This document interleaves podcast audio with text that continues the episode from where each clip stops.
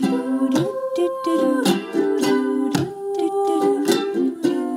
uplifter is a compelling leader who tries to breathe life and hope into people around them, who listen and care and guide and help, whose way of being in the world inspires, who uplifts with humor and understanding, who leads by example, don't judge, vulnerable, bold determination, who are here to create a better world, who can learn and teach, who encourages you, who shines their light to lead other people, who uses their best self in order to help others. I found the life that I liked and I worked toward that. We are all uplifters. Mwah, big love. I would say one woman who has really inspired me is Terri Tomoff. She is the author of The Focused Fight. Her son is a cancer survivor five times. And I met her through a writing group, and she is just amazing, inspiring, a go getter, a mover and a shaker. I mean, she just, she really inspires me. And I'm so blessed that our paths have crossed. Welcome to the Uplifters podcast. I'm your host, Aranza Savas, and today I get to introduce you to Terri Tomoff.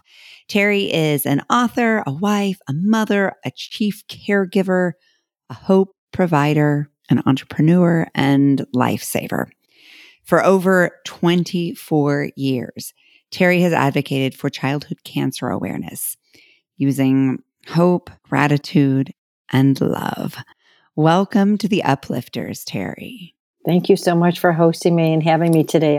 Your son, Ryan, is a five time cancer yes. survivor. How old was he when he was first diagnosed, Terri? He was diagnosed at age two in 1996 with acute lymphoblastic leukemia with CNS, meaning cerebral nervous system involvement. So that meant that meant he needed to have cranial spinal radiation at age two. They don't like to radiate anyone under age four, so it was a difficult time in our lives at that point. Yeah. So you find out your baby, mm-hmm. who is a baby. He was. For all intents and purposes, has cancer. What was your first response to that? I was in a pediatric office in Annapolis. After I gave the symptoms of, I thought he had an ear infection and a low grade fever. And then I started adding more things, and then she starts looking at his body. He had the petechiae, so the blood, you know, uh, was going throughout his body, so it makes little dots on his legs and in his back, some bruising. He said, she, she said, you know, I'm just gonna. Do you mind if I do a pinky stick, like a pinky eh, for a little blood sample? And I'm like, sure. I still had no idea what she was going for. So she took it, and she was gone for an hour, and the whole place like emptied out. There was like nobody around. And she came back, and she said, your son has leukemia and you need to get to Georgetown University Hospital as soon as possible. I'd light flight you down there because he was internally bleeding, which we'd never know. He went from happy, active kid at eight o'clock in the morning to four o'clock. He had four IVs in all four limbs down at the hospital. So it was a wild ride. And I remember saying, I'm going to do two things. I'm going to do everything in my power as a mother, as a caregiver to save this kid's life. And I didn't know what I was walking down. So that was like my first experience. My four year old daughter, Olivia, was four at the time. She's 31 now, but four at the time. So they were both with me because we were supposed to go to Olivia's swimming lesson. And I was tapping my fingers like, well, we got to get out of this office because we got to go to swim lessons. We have swimming lessons. We never got out. Of, we never went to the swim lesson. One of those tr- moments that truly changes everything. Oh, it did. That in that instant, yes, it changed my whole life in, in that instant, really. And she took me actually out to her office or the office that's in the satellite office. And then the kids went with another nurse or staff member to watch the Disney music m- movie that was on. And then she told me it was like a sledgehammer. Somebody just took a sledgehammer over the top of my head. Yeah. And then I said, she goes, Do you want to talk to your, should we call your husband? I said, Oh, absolutely. I go, But I won't be able to talk what you just told me. Do you mind doing the talking? And she did. And she did a beautiful job. And I just said to my husband, Bill, we'll meet you at home in an hour and we'll go from there. Now, mind you, we just moved 10 weeks prior to this. My husband started a new job in Washington, D.C. So we didn't really know anybody. I was just kind of learning my way around Washington area in the suburb, you know, Crofton that we were living in. And uh, I had to ask my neighbors if they could watch our dog and my daughter, my four year old, and I'm going to call my parents to see if they could fly from Cleveland, Ohio, where we both moved from, to Maryland. And they did. Then I had to call my sisters to tell them, you got to talk to mom and dad about what's going on. But they just still, and they still didn't even really know what was going on. And then I didn't get home for 35 days. They were already at the house taking care of my daughter and the dog and everything else. And I couldn't get out of that hospital for 35 days because that's how long it took him to get into like a, a little bit of a remission so he can go into the next phase. So that was really crazy. My mother's called me. Do you think you could go home? Your daughter really misses you. I said, Mom, I don't know. Not today. I'm not sure about tomorrow. It was minute by minute for a lot of the time. Yeah. Unbelievable. My son relapsed three times and then two adult cancers three time leukemia, two time tongue cancers. Yeah, he was age two when he was diagnosed and 10 when he had his transplant. So eight years worth of leukemia treatment. We lived in the hospital for eight years practically. And with that many relapses, do you ever get over feeling like the other shoe is about to drop? Every day, it's bubbling under my fingertips at all times. He just had a doctor's appointment for with his uh, maxillofacial surgeon on Friday, this past Friday, and we walk in there, you know, I mean, I have to carry myself, right? But I'm, I'm practically on the ground because I'm almost hyperventilating sometimes, thinking, what are they going to see now? You know, yes, absolutely. But we live the best we can. Every day's a gift, and we just keep living and doing our thing every single day. And that's what, and I have to manufacture my sunshine. So I manufacture sunshine all the time. How do you do that? Well, I love to quill. I love to run. I'm a, a, referee, a soccer referee, so I ref a lot of games. I always had books with me or, you know, writing instruments, of course. I photo journaled Ryan's whole journey. That's how I was able to write the book, The Focused Fight. And I was able to do that because we couldn't control a lot of things that was happening with his body. But we certainly can control our notes. We can control that camera. And we felt autonomy over that, right? Wow. What was the impact on your family of this prolonged journey of extraordinary highs and lows with cancer. My daughter, Olivia, she played the role of the perfect child. So she got straight A's. She played soccer, you know, went all the way up, played Division One. She was a regional player. So we had the highs of her playing and winning soccer games and getting on better and better teams, you know, as, as the years went by and playing in college and then have my son on the other end you know you're waiting you, you, you just don't know what's going to happen day to day minute to minute sometimes so we had that you know balancing act i still believe it was the friends and families and the communities that we were involved and engaged with that kept the impact at more of a hopefully a status quo my husband and i bill we have a solid marriage and when life got really tough with our son then Aziza Shah, Dr. Shah said to you guys have to find other people to prop you guys up. And he, you know, he's he's a twin brother. He's got an identical twin. He's got a couple good sisters. You know, he's got six sisters. So they we talked to him, and then uh, you know my sisters and my some really good friends they prop me up. So then we can prop each other up as we're going through. Because my husband had to work to keep the insurance to keep this whole thing going, to keep the ball rolling down the road, right? With all the treatment and everything. So we're very lucky that he worked for an organization that supported that for us. Yeah, definitely. That's such a good point, too, about the need to be propped up by others. We had some really hairy moments that we needed that extra because I'm an extrovert, card carrying, by the way, and my husband's an introvert. So he processed things differently, and the impact on him was different than the impact on me. In your case, you were literally in a life and death battle to save your son. How do you take care of yourself? Well, being in the hospital was tough, but when I was home going out for a run, if I can run with some of the doctors who were runners, I would run with some of the residents. We'd do a five mile loop around like the Lincoln Memorial and then come back to Georgetown. It was a five mile loop. I could tell you all the loops around there. And having a friend to talk to, a friend to laugh with, multiple people to laugh with. Having that glass of wine every once in a while with somebody, a friend, just to knock it around a little bit and to actually to hear stories about my friends kids the good what was going on in their lives forget about me i want to hear the good stuff and people would be feared i don't want to really say anything because you know everything's going good yes i want to hear that good So that was another really big one for me to hear about the good stuff happening with all my my nephews and my nieces and my friends' kids. What what what were they up to? Because that was that gave me hope, inspiration that you know maybe we'll get there someday.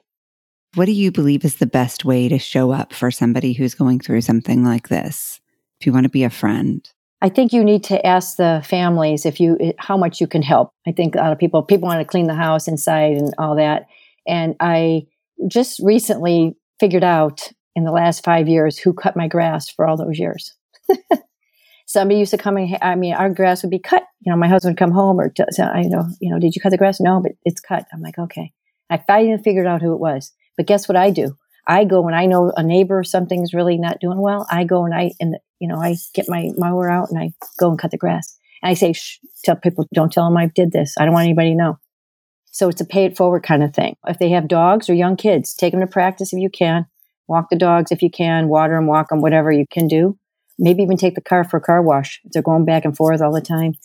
Nowadays, gift cards, practical. I always tell people too, you can't underestimate the power of a chocolate chip cookie or a tray of brownies. and if the family can't eat it, those residents and those nurses are going to eat it up. And actually, cards and letters coming to us were a big help because my son, when he relapsed three times and we knew we were going for a bone marrow transplant, my husband came up with a brilliant idea because my son is a huge sports nut. Why don't we send an email to all our friends and family and have them send a postcard of either their hometown, the mascot at the, the local college, any sports stadium? It got spread across the world, this email. We even got, so we got jerseys, soccer jerseys from Argentina and Brazil from the teams. It got into the hands of uh, President Bush. They sent a picture and signed from Barney, his dog. We had over 2,500 postcards and gifts sent from all over. So, because Ryan quit talking, that postcard project really helped him. He was able to connect on his own terms. It was so powerful. Just think about that. He's laying in bed could barely open his eyes, but he's opening these letters from all over. People he knew and people he didn't know, telling him how much they loved him and that we're rooting for you. So isn't that going to help his whole body? That's going to change the chemicals in his body. Mm-hmm. If it didn't change us and our chemicals, certainly change his. Did that help him survive everything? Maybe. Terri, we hear in your story the power of humans supporting humans. Yes, absolutely. And I hear the ways that you have both given and received that support. Sometimes I think, it, especially as strong, capable women, it can be hard to ask for or accept support. Initially, we're like, oh, I think we can do it over here. And then you just wave, you're waving the white flags. You know, how many flags can I wave and say, I- am not, I can't do it. I can't do it. I can't do it. You know, you have to, you have to pick your poison. You have to realize what you can and can't do my two main missions was, of course, Ryan and my daughter Olivia, and keeping her safe. And you know, I missed her first day of kindergarten because I was with Ryan, and I mean, you know, I have a good relationship, but I know there was some, you know, I mean, he got all the attention, and sometimes still does. Mm-hmm. But she's been our his biggest cheerleader, and he's and she's been he's been her biggest cheerleader in every endeavor of life that they've been through together and apart. So I will say that.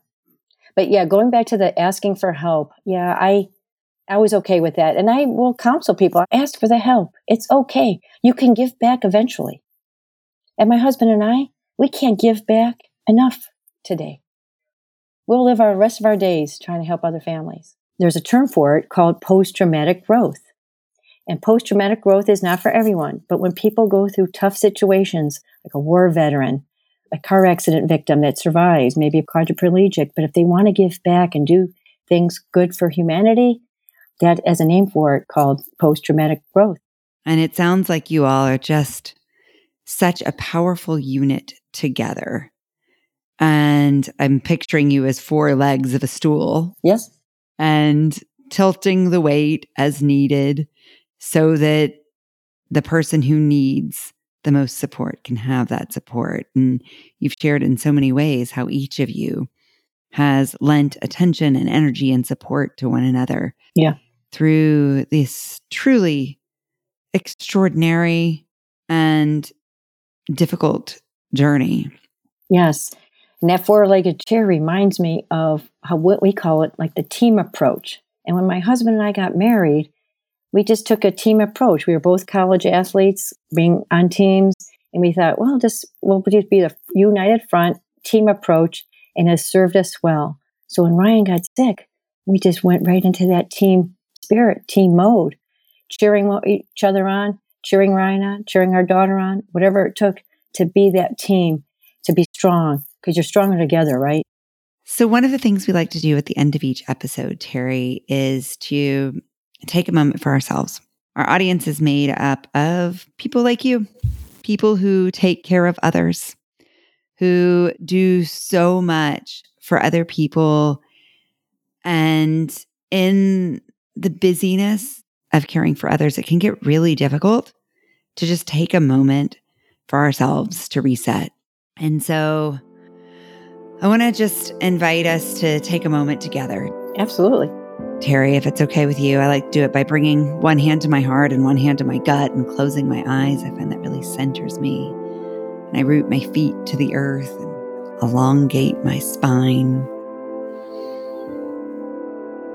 And uplifters, wherever you are, assuming you're not driving, go ahead and with your eyes closed, just enjoy a few deep cleansing breaths.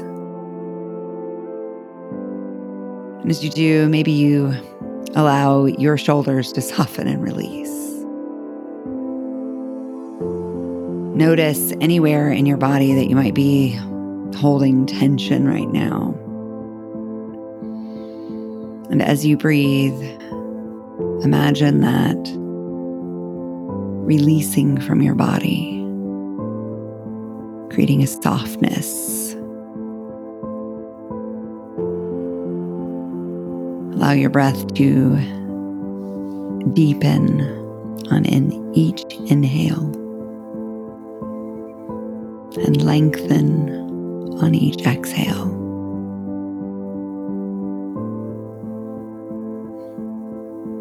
and thank yourself for all you do every day for those you care for. And thank yourself for showing up for yourself today. When you're ready, go ahead and open your eyes. It's a lot to carry, girlfriend. Yes. But we are carrying it together. And to all of you uplifters, I hope you hear in Terri's story a charge to ask for support when you need it, to give support where you can, and to remember the extraordinary power of human connection. Let's keep rising higher together. Thank you for listening to the Uplifters podcast. If you're getting a boost from these episodes, please share them with the uplifters in your life and then join us in conversation over at the uplifterspodcast.com. Head over to Spotify, Apple Podcast, or wherever you get your podcast and like, follow, and rate our show. It'll really help us connect with more uplifters and it'll ensure you never miss one of these beautiful stories. Mwah! Big love Painted water sunshine with rosemary and thyme. Dwell in the perplexing, though you find it vexing. Toss a star and hover, be your own best lover. Relish in a new prime, plant a tree in springtime. Dance with idle hindsight, bring the sun to twilight. Lift you up, whoa, lift you up. Whoa, up. Whoa, lift you up. Lift you up.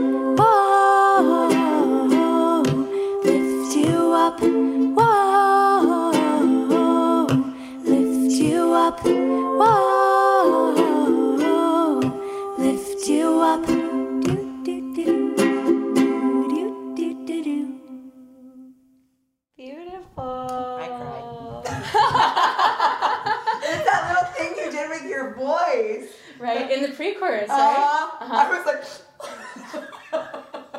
Mommy, stop! Mommy, stop crying. You're disturbing the peace.